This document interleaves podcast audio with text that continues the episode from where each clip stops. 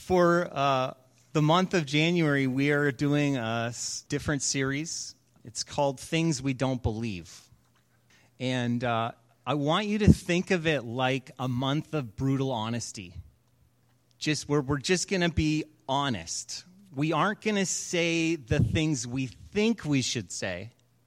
We're going to instead talk openly and honestly about where we struggle in the Christian walk, just for one month. The rest of the time, you can do whatever you want to do. But just for this one month, let's just be honest about it. After all, the, the list of things that we struggle with is long, isn't it? Isn't it long? The things that we say we believe, the things we pretend to believe or that we want to believe, the things that we make look like we believe, but actually that we struggle with, that are hard, that are difficult to live out things that you might not actually believe. So I made a little list. There's lots of things that could, you know, different ones for different ones of us. So here's my list of things you might not actually believe. You are a missionary. Your words matter. God wants to lead you. We are the church. Worship is more than just singing. And of course, there's power in prayer. I thought we'd start there this morning with prayer.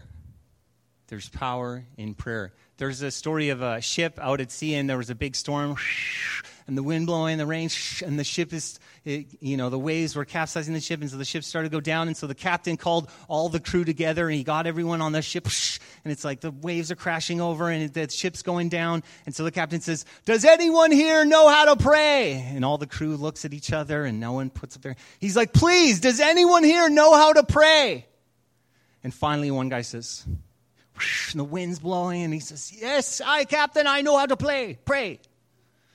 And uh, the captain says, Good. Please go over there and pray.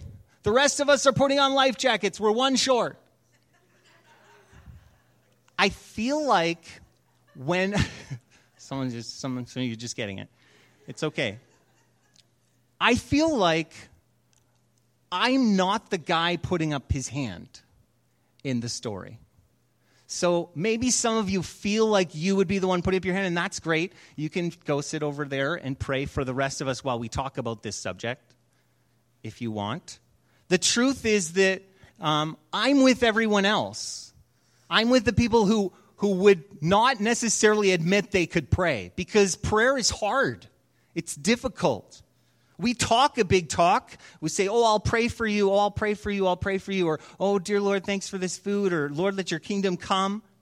But if we took even just one passage on prayer and we looked at it, I'd say that it's challenging if we look at our own hearts. So, a, a passage like James chapter 5, verses 15 and 16 says this And the prayer of faith will save the one who is sick and the Lord will raise him up. And if he's committed sins, he will be forgiven. Therefore, confess your sins to one another and pray for one another that you may be healed. The prayer of a righteous person has great power as it is working. Now, the truth is, we have a hard, I have a hard time with, with this, believing that this is true. And I would say that we're not faithful in prayer because we don't believe prayer is powerful. We're not faithful in prayer because we don't believe prayer is powerful. So, why don't we pray? Why don't we pray? There's a, a five year old boy, and he desperately wanted uh, a baby brother. And so he went to his dad and said, Dad, I really want a baby brother. And his dad kind of got a twinkle in his eye because he knew the real situation. So he said, Well, Johnny, if you pray for two months, every day you will have a new baby brother. So he knew what was going on. So he said, If you pray for two months, you'll have a new baby brother. And Johnny said, Really? And dad said, Yes. And so Johnny went off and he prayed every day for one month. And then he went and he talked to people and he, he found out that that just doesn't happen. Talked to grandma and some friends, the neighbors. They said that you can't just pray and suddenly you'll have a baby brother in a month or two months. And so Johnny stopped praying after one month. And after two months, his mom went to the hospital and she came back and, and was in the room. And his dad brought him and said, Johnny, come over here. And they brought him into the room. And sure enough, there was a baby brother. His mom had been pregnant. And not only was there one baby brother, but there was two. There was twins. And he was so pumped and excited. And his dad brought him aside and said, Johnny, aren't you glad that you prayed? Aren't you glad now? And Johnny said, Yes, but aren't you glad I stopped when I did? the truth is that we pray a lot like Johnny and his dad. A lot of us do. We either we we we're afraid to ask for things that have never been done before or we hear like oh that's not a thing and so oh okay well then we shouldn't ask for that or like the dad, we're praying for things we already know are going to happen. Well, I already know she's pregnant. I already know we're just a couple months away. Yeah, why don't you pray for that? Because I kind of know it's going to happen anyway. So then I feel pretty good about that prayer. And we do this. We're, you know, some of us uh, feel like maybe this is scary to talk about prayer. Maybe, maybe you would say, I don't like this. I don't like this discussion. I don't like the way you framed it. And I would say that's okay. My caveat for this morning is you might not like this sermon series. It might not feel good to you because our hearts are often nervous when we're talking about things that scare it. And the re- reaction to that is often defensiveness. So right now you might even feel defensive. You might be like, well, that's not true. That's not how I feel. Why are you saying that about me? So I'll keep talking about me. And then you can feel better about you. See, a few months ago in September, Lauren and I, we were having an argument. That was our yearly argument we had. And it just happened to be in September last year. And so we were having that argument. And actually, we'd gone around already once and we had to separate and take some time to think about and process what we were feeling. And then we came back together to kind of debrief and share a little bit more. And then that debrief time got a little bit heated too. And, you know, I don't know if this is the case for you, but this is the case for us. And so, um, you know, I'm sharing things and, you know, there are hard things. And Lauren said back to me at one point, she said, talking about the first situation, she said, You didn't ask to pray for me because you don't believe in prayer. And I was like, oh, that is low. Oh. And I was like really angry. And then, you know, we went to we came back, and I was like, that really hurt me. And she said, oh, I'm really sorry. You know, in the, in the argument, sometimes you say things. And so she apologized, and we, we worked it through. But you know what? The things that hurt most are sometimes true things, or there's a piece of truth in it. And so for me, that that word kept going around in me and I kept wrestling it. And I blame Lauren for saying it, but the truth is that I wrestled it and it hurt me because I felt like there's truth in it. And the truth is not that I don't pray or that I don't believe in prayer at all, but it's something deeper. That when my belief drives my behavior, it's different somehow. If I really believe in the power of prayer, if I really believed it, then my life would look differently. That's what I realized. If I really 100% believe this, my life would look differently. I went to a church planting cadre, like a it's a gathering of church planters, and we get together every few months and we pray together and we share and you know commiserate and encourage one another. And sometimes someone comes and speaks. And at this particular one, Mark Clark was going to be speaking and we were going to have a Q&A. He's the past, founding pastor of Village Church, if you've ever heard of it, like a really big church. And so I was like, oh, I don't, what's Mark Clark going to say to me that's going to help me? I'm just going to feel demoralized by his massive church and how awesome he is. And so I, you know, wasn't going to go. And then I went anyway. And beforehand, we were talking, you know, not Mark and I, but some other guys and I. And Joe, I ended up talking to my friend Joe, who's a church planter in Victoria. And he's, struggled for years. His church has been really small. They started with like five people and they grew to 25 and then it grew, you know, shrunk back down to 15 and then up to 20 and 25. It's like, I don't ask him anymore, how's your church doing? Because it's just a, it's an awkward conversation. And so I didn't. We were just talking, and then he said, Hey, can I share something exciting with you? And I said, Sure. And he said, I've started to pray. I, this incredible thing happened in January, so this was in September. In January, he said, last year, January, I felt compelled to pray for one hour a day. And so he said, So I decided I was going to start to do this. And so I went and began to pray. But he said, I'm a pray without ceasing kind of prayer, which means I pray at like red lights and stuff. And, you know, I pray kind of all the time at different points, but I don't like sit down for a whole hour and pray. So praying was really hard. I said, Oh, and I, I commiserated. I thought, that's like me. I'm like that too. And then he said, You know, so I started praying. I didn't know what to pray for for a whole hour. That's a long time. So he said, I made a list of everyone in my church. There's only 25 people, so it was pretty easy made this list and I started praying through the list of people. And at the end of the list, I drew 10 more spaces. And I started praying, Lord, would you fill those spaces? I said, wow, that's cool. And he said, yeah. After a month, the spaces were filled. And so I drew 10 more spaces and I kept praying every day for an hour a day for my church. And after another month, 10 more spaces were filled. And after another month, 10 more spaces were filled and 10 more spaces. And he said, Our church is 120 people now. We're off subsidy after mo- years and years of struggling. He said, We're like launched out. They said, We're not a church plant anymore. I said, What? That's incredible. That's crazy. And in that moment, as he's sharing this story to me, I, I felt this really loud whisper. And it was what Lauren said, but as a question. And I felt like it was the Lord whispering to me, saying, Do you believe in prayer? Do you believe in prayer? And I feel like lots of us struggle. We struggle with praying for lots of reasons, and a couple reasons maybe. One would be that when we pray, nothing happens. Nothing happens. We read these stories in the Bible. People cry out to the Lord, and you know they're in trouble, and they cry out to the Lord, and then God acts, and we say, wow, that's so exciting. And we're super pumped. And we, so we go to the Lord with our thing. We say, Lord, here's our thing. And then it doesn't feel like anything happens. And we get discouraged.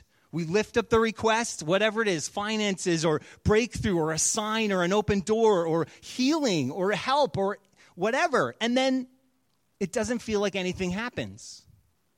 There's a story of a journalist who went to Jerusalem and you know, he sees this old man at the wall, and so he's like, oh, maybe there's a story here, and he sees him there a couple days, and he goes and he talks to him and says, hey, you know, what are you praying for? And the old man says, in the morning I pray for world peace, and then I pray for the brotherhood of man, and I go home and have a glass of tea, and I come back to the wall, and I pray for the eradication of illness and disease from the earth. And the journalist says, what? You pray for that every day? How long have you been doing this? And the old man said, I've been doing it for uh, 25 years. And the journalist says, What? You've been praying for these things for 25 years?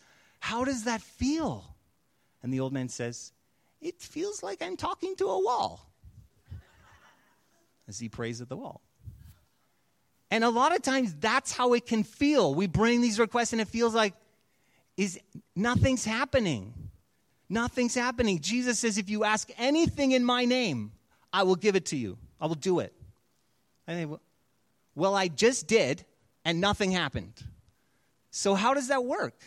And I feel like we stop praying because when we pray, we feel like nothing happens for some of us. And secondly, another reason would be that it doesn't work. Sometimes things happen, but not the things I prayed for.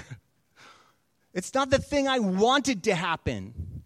And I, I don't get what I wanted, or I don't get what I feel like God should want. Like, why wouldn't you want to heal them, God? Why wouldn't you want them safe? Why wouldn't you protect them? Why wouldn't you heal? Why wouldn't you save? Why wouldn't you do this? And we're left at the end of those questions often with Christian platitudes like, you know, God has a plan, or God knows best, or God is in control, or God is sovereign. And we walk away with these things and they just they leave us not really wanting to pray because if God is in charge of everything and he's doing what he wants to do, then why would we need to pray? why would we pray if he's just doing what he wants? And we feel sometimes like God is this immovable force. He's just over there and he's kind of doing what he wants. And if I say the thing he's going to do anyway, then it's like my prayer gets answered. But if not, then I don't know.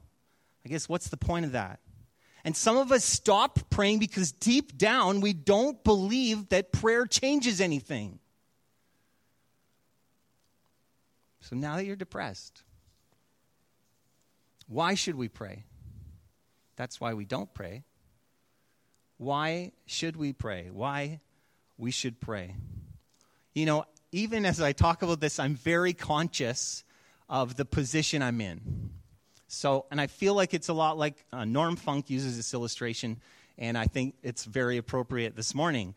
So, it's like when I tell Elijah, my my 12 year old son, to go tell Maddie to clean her room you know, Elijah's downstairs, and I say to Elijah, Elijah, it's time to clean rooms. Go tell Maddie, she's up in her room. Go tell her to clean her room, because we're all cleaning our rooms now. And Elijah goes to Maddie's door and he knocks on the door. Maddie's like, What? It's like, Hey, Maddie, clean your room. Maddie's like, No. And Elijah comes back to me and says, Maddie won't clean her room. I say, Did you tell her that I said to clean her room? He's like, No. I said, Okay, well, go tell her dad said that you need to clean your room. And he's like, Okay. And he goes back, What? Dad says you need to clean your room. And Maddie's like, oh, okay, fine. Like, are you cleaning your room? Elijah's like, yeah, okay, okay, fine. Dad said to clean my room. So, what I want to, to frame this morning with is, is I'd like you to see me as your brother coming to you and telling you what dad says. So, my room still needs cleaning too. So, I'm working on my room. And because my room needs cleaning doesn't mean that your room doesn't need cleaning. And dad's, I'm just bringing you the message from dad. And that's why we've got a Bible that we speak from and we talk from, and that's our authority. And God has things He wants to say to you this morning. And the truth is that stuff happens when we pray. Things happen when we pray. This is what the Bible says. The prayer of a righteous person is has great power as it's working. This is what it says it says, when God's people, his church, his saints, the righteous of God, when they pray, things happen.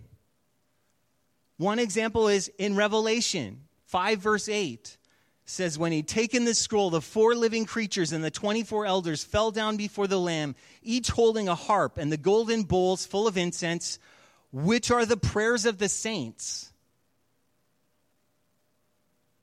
So do you, you're not going to see that right now. But there's something happening. Revelation 8, verse 4 goes on. The smoke of the incense with the prayers of the saints rose before God from the hand of the angel. So there's this picture. You and I are praying, and there's a bowl in heaven, and as you and I pray, something goes into the bowl. Someone's holding the bowl, and the bowl becomes heavier when you and I are praying. We don't see that. And then the prayers are like a sweet smell in heaven. It's like this incense, it's rising up before the throne of God. Your prayers and my prayers. That's what's happening when we pray. And Paul challenges the church to pray because stuff happens. Lots and lots of examples.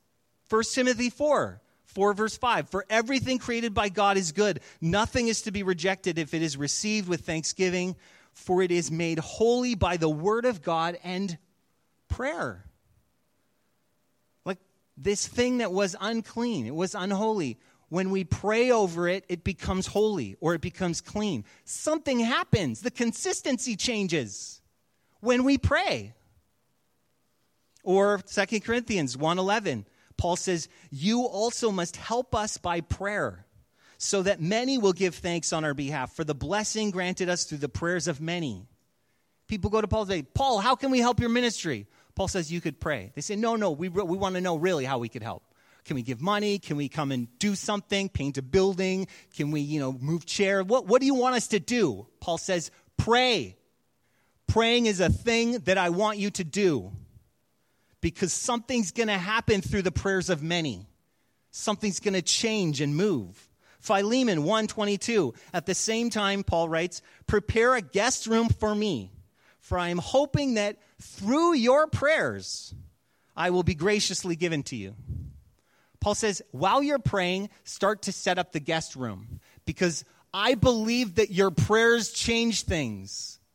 Does Paul stay in that guest room? I don't think so. But he sure believes that prayer will change things to the point where he says, set up the guest room. And who knows how God's going to use that. Or Philippians 1:19, for I know that through your prayers and the help of the Spirit of Jesus Christ, this will turn out for my deliverance.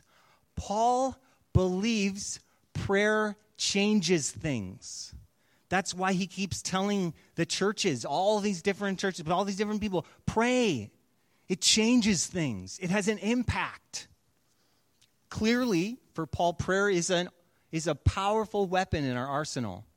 He finishes Ephesians, this book on spiritual warfare. At the end, we're talking about the armor. Oh, this belt. We love the belt and the helmet. Oh, we love the helmet. The shield and the sword. We love those. And then he, and then he says this in chapter 6, verse 18 praying at all times in the Spirit with all prayer and supplication. To that end, keep alert with all perseverance, making supplication for all the saints. He says, pray, pray. It's changing things, it has an impact. God responds to prayer.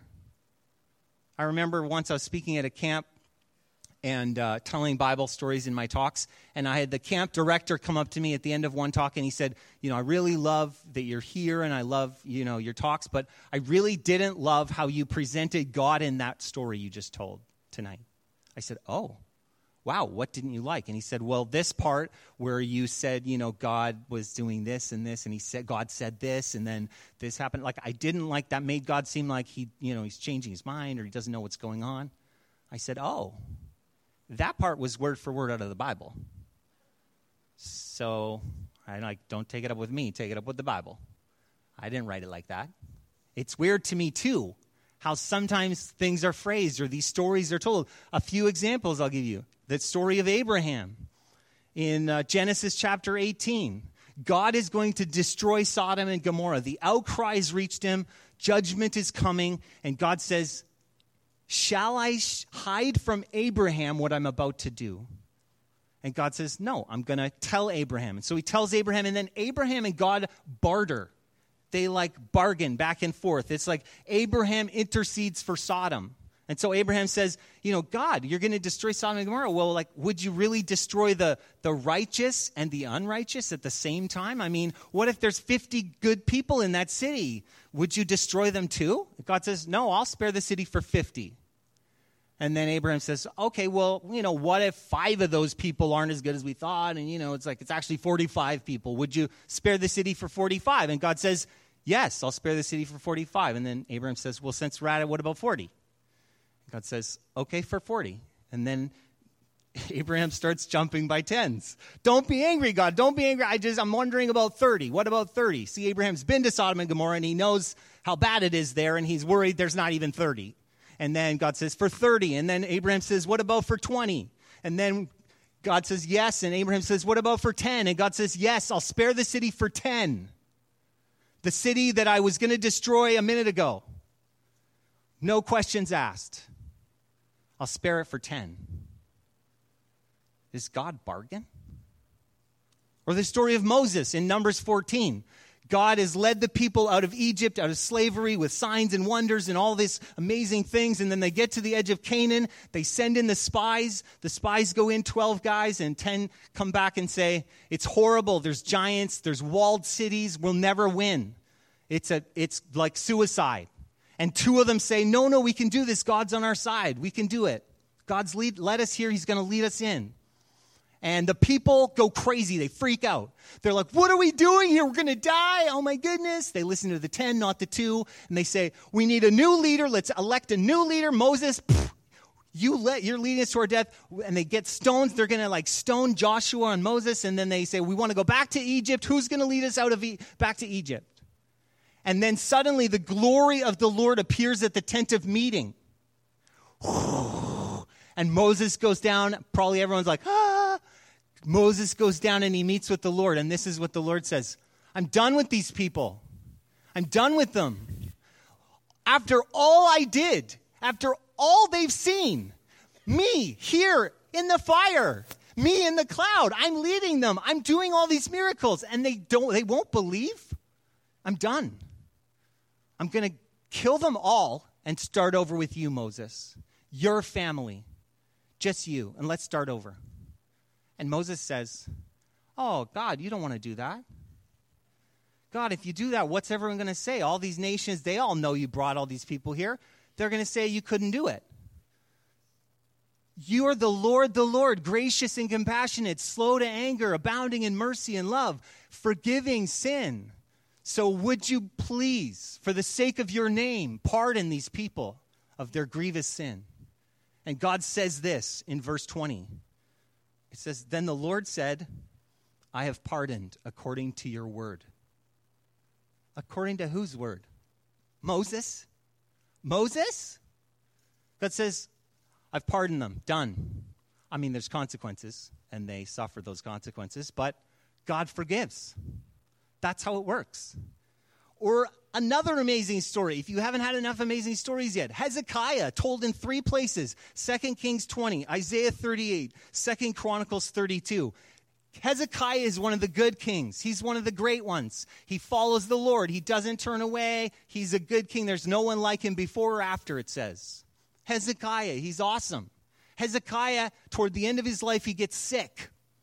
And he's in his palace and he's, he's so really, really sick. And Isaiah the prophet comes in to talk to Hezekiah and he brings him this word from the Lord. And this is the word Isaiah says to Hezekiah on his bed, he's sick. Isaiah says, Get your stuff ready, get yourself in order. God's taking you home. Your time is done. He's like, okay, that was the message. And then he leaves. Like, wouldn't you love to be a prophet? I mean, like, horrible job, right? That's the message. Okay, he leaves. Hezekiah turns to the wall and starts weeping. And, and he prays, and this is what Hezekiah prays. He says, Now, O Lord, please remember how I've walked before you in faithfulness and with a whole heart, and I've done what's good in your sight. It's his prayer as he weeps to the wall, an actual wall. Isaiah is walking out of the palace. He's in the middle court. He suddenly stops and he says, Okay. And he goes back. This is why you'd want to be a prophet, because you can hear the Lord like that. And he opens the door. He goes back into Hezekiah and he says, Change the message. God just spoke to me. This is what the Lord says I have heard your prayer. I have seen your tears. Behold, I will heal you, and I will add 15 years to your life. Bing, done. You're like, we should all start praying the prayer of Hezekiah, right? Like, this is a good prayer, right? If we were down on prayers. I mean, God just changed his mind. A minute ago, it was done. He was done. God responds to prayer. God seems to change his direction. He bargains, he forgives, he heals, he changes death dates because of prayer. John Wesley says, God does nothing except in response to believing prayer. Now, you might agree with that or not. John Wesley's not in the Bible. But he believed it because he spent two hours every day praying. And that's something. So, how should we pray? So, back to me. I was standing in front of Joe. I heard his story. I heard God ask me this Do you believe in prayer? And I said, I don't care about Mark Clark. Whatever he says is irrelevant. The reason I came to Vancouver today was to talk to Joe and hear this story. And so I left and I committed to the Lord. I said, Lord, I want to pray an hour a day like that. I want to learn to pray because I don't pray like that. And so I sat down early in the morning and I set myself out to pray. And so I said, you know, seemed like a good way Joe did it. So I made a list of everyone in our church. I took the directory and I made a list on many pages of paper. We had more than 25 of us, so I made a list. And I put down things that I knew people were struggling with, and I put them in there, and then I started praying through the list. It took a long time, and I prayed through the list. And I added 10 spaces because Joe did it, and it seemed really cool. And I prayed every day for an hour. And you know what? Our church began to grow. First 10, then 25, and then 50, and then 100. It was crazy. I mean, you all know this. And everything got better. Slowly, every marriage struggle in our church got better. Every person who was sick got healed. Every depressed person felt hope. Every financial struggle was met with provision. Even our teenagers didn't have zits anymore. It was amazing. And I decided that now I will write a book about how to pray because I understand it so well. Obviously, you know the last parts are facetious. The truth is, learning to pray is hard. It's hard. Andrew Murray says, Pride must die in you, or nothing of heaven can live in you. And I feel like learning to pray is like this the pride has to die. And slowly, what happens is that I began to change. Things changed in me. God began working in my heart, helping me to pray, teaching me what does it look like? What does it mean? And I began opening my heart to trust Him more to trust Him with you and all the things you're dealing with and struggling with that sometimes I carry like it's mine. And I bring it to Jesus. And it's beautiful. William Carey says prayer, secret, fervent, believing prayer lies at the root of all personal godliness. And so now, at this point in my story, I'll just say if you put pastors on pedestals, then you should kind of plug your ears at this part. If it's going to bother you, if I'll, it be reduced in your eyes. Otherwise, the truth is that if I, which, which I wanted to, share this story in November, three months in, praying every day for an hour a day, today I have to say I stopped. I stopped. December wasn't good for praying an hour a day. It's horrible. Because the truth is, I'm just a guy like you, and I'm not faithful, and I become tired and it's hard and I don't see enough results and I'm disappointed with the outcome and I'm resistant to perseverance, to this thing of like, you've got to keep going and going and going. Why do you think Paul exhorts the church in almost every letter he writes? Things like Colossians 4 2, continue steadfastly in prayer, being watchful in it with thanksgiving. Because we have to learn to pray with perseverance. That I can say with a lot of authority. we got to learn how to do this because it's hard. It's easy to stop. Learning's going to be painful. It's painful to my pride. It's painful to my flesh. It's painful to the self part of me. Like ill used muscles developing. Like if I'm asked you to do 100 push ups right now, tomorrow you'd be like, oh, wow, I'm sore. Well, some of you maybe. I'm really sore. Ow, that really hurts because we don't use those muscles very much. And the more we use them, the more they we, we're able to use them. And it's going to hurt to grow. And it develops through patience and perseverance and spending time with Jesus. Romans 12 12, Paul writes, Rejoice in hope, be patient in tribulation, be constant in prayer. He keeps saying this over and over because our tendency is not to be constant. And Jesus sets us an example of how we should pray. The disciples are there, and Jesus goes off on his own. He prays privately, he prays publicly, breaking bread and giving thanks. He prays in small groups and big groups, and eventually the disciples come and they say, Jesus, teach us how to pray. So, God in the flesh, Jesus is there, and Jesus is going to teach them how to pray. What does Jesus say? He says this When you pray, pray like this our Father in heaven, hallowed be your name. Your kingdom come. Your will be done on earth as it is in heaven. Give us this day our daily bread and forgive us our debts as we have also forgiven our debtors. And lead us not into temptation, but deliver us from evil. How often are we praying like this? Do we pray daily that God's kingdom would rule and reign here unopposed like it does in heaven? Do we pray daily that God would provide for all our needs as we trust Him with those needs, don't we? Are we confessing our sin and, and forgiving those who sin against us? Are we praying for God's leading, not into temptation, but God, would you lead me in your ways that I could follow after you? Are we praying daily for deliverance against this battle with evil that is so pre- present in our world? Deliver us, Lord, from evil, from the spiritual forces that oppose you. See, my pr- problem is that I think of prayer like it's a magic incantation.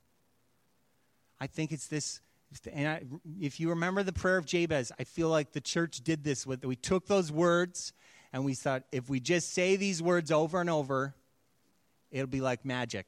We'll have this magic reaction. This thing will just happen that we're looking for.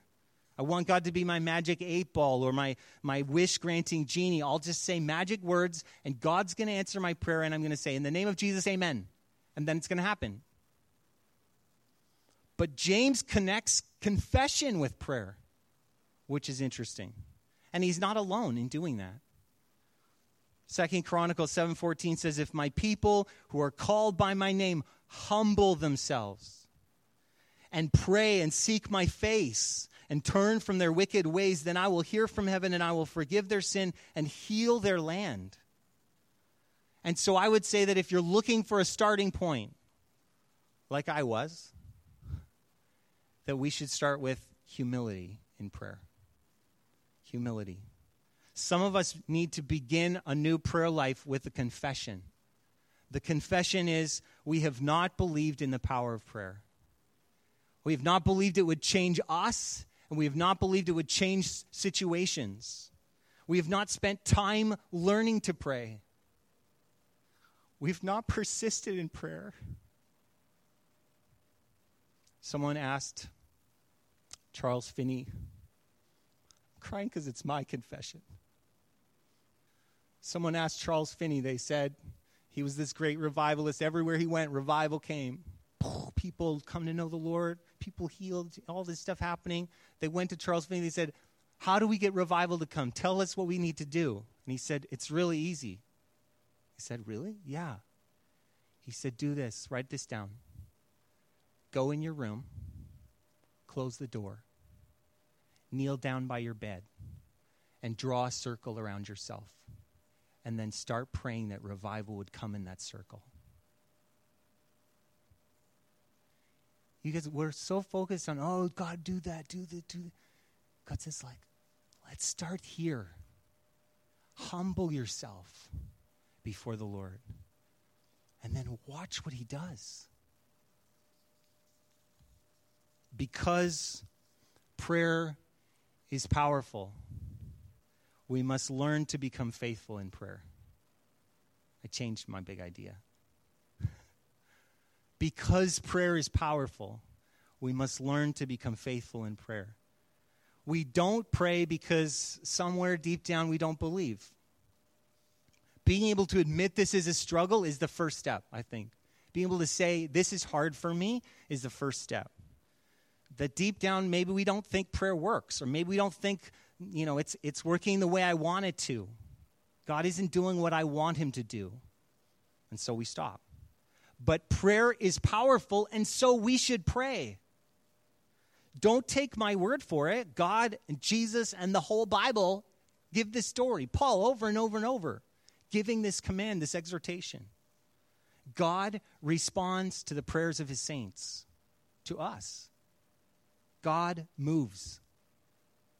And prayer is a thing we need to learn. It's going to be a struggle, it's going to hurt a bit that's what learning is. It's hard, it's not easy learning something. But slowly, over time, in humility, we will become a people of prayer, friends of God who change the world through our prayer. Let's pray.